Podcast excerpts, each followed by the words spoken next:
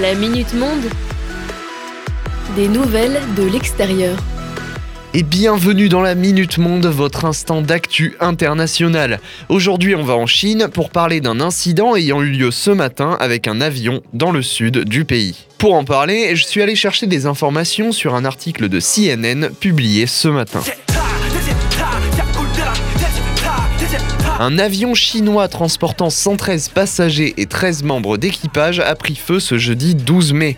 Cet Airbus A319 était censé décoller pour le Tibet et a bien évidemment été interrompu pour mettre l'ensemble des passagers et du personnel de bord à l'abri. Selon ces derniers, l'engin aurait connu une anomalie durant la procédure de décollage. Résultat, après la sortie de piste de l'avion, le moteur a raclé le sol et a pris feu, déclare l'administration d'aviation civile chinoise. Aucune victime n'est à déplorer mais une quarantaine de personnes ont tout de même été conduites à l'hôpital pour des blessures légères. Selon les autorités, les activités de l'aéroport seraient revenues à la normale. Concernant l'avion en question, aucun manque d'entretien ni obsolescence n'est à déplorer. La machine était en service depuis 9 ans et demi contre une durée de vie moyenne de 25 à 30 ans pour près de 100 000 cycles décollage-atterrissage pour les avions en règle générale, qui n'étaient bien évidemment pas atteints par l'engin. L'incident survient deux mois après le crash d'un avion dans les montagnes de la région Guangxi, dans le sud de la Chine, qui n'avait laissé aucun survivant. L'enquête sur les causes de cet événement tragique est en cours et une nouvelle pour déterminer les raisons exactes de l'incident d'aujourd'hui a également été ouverte.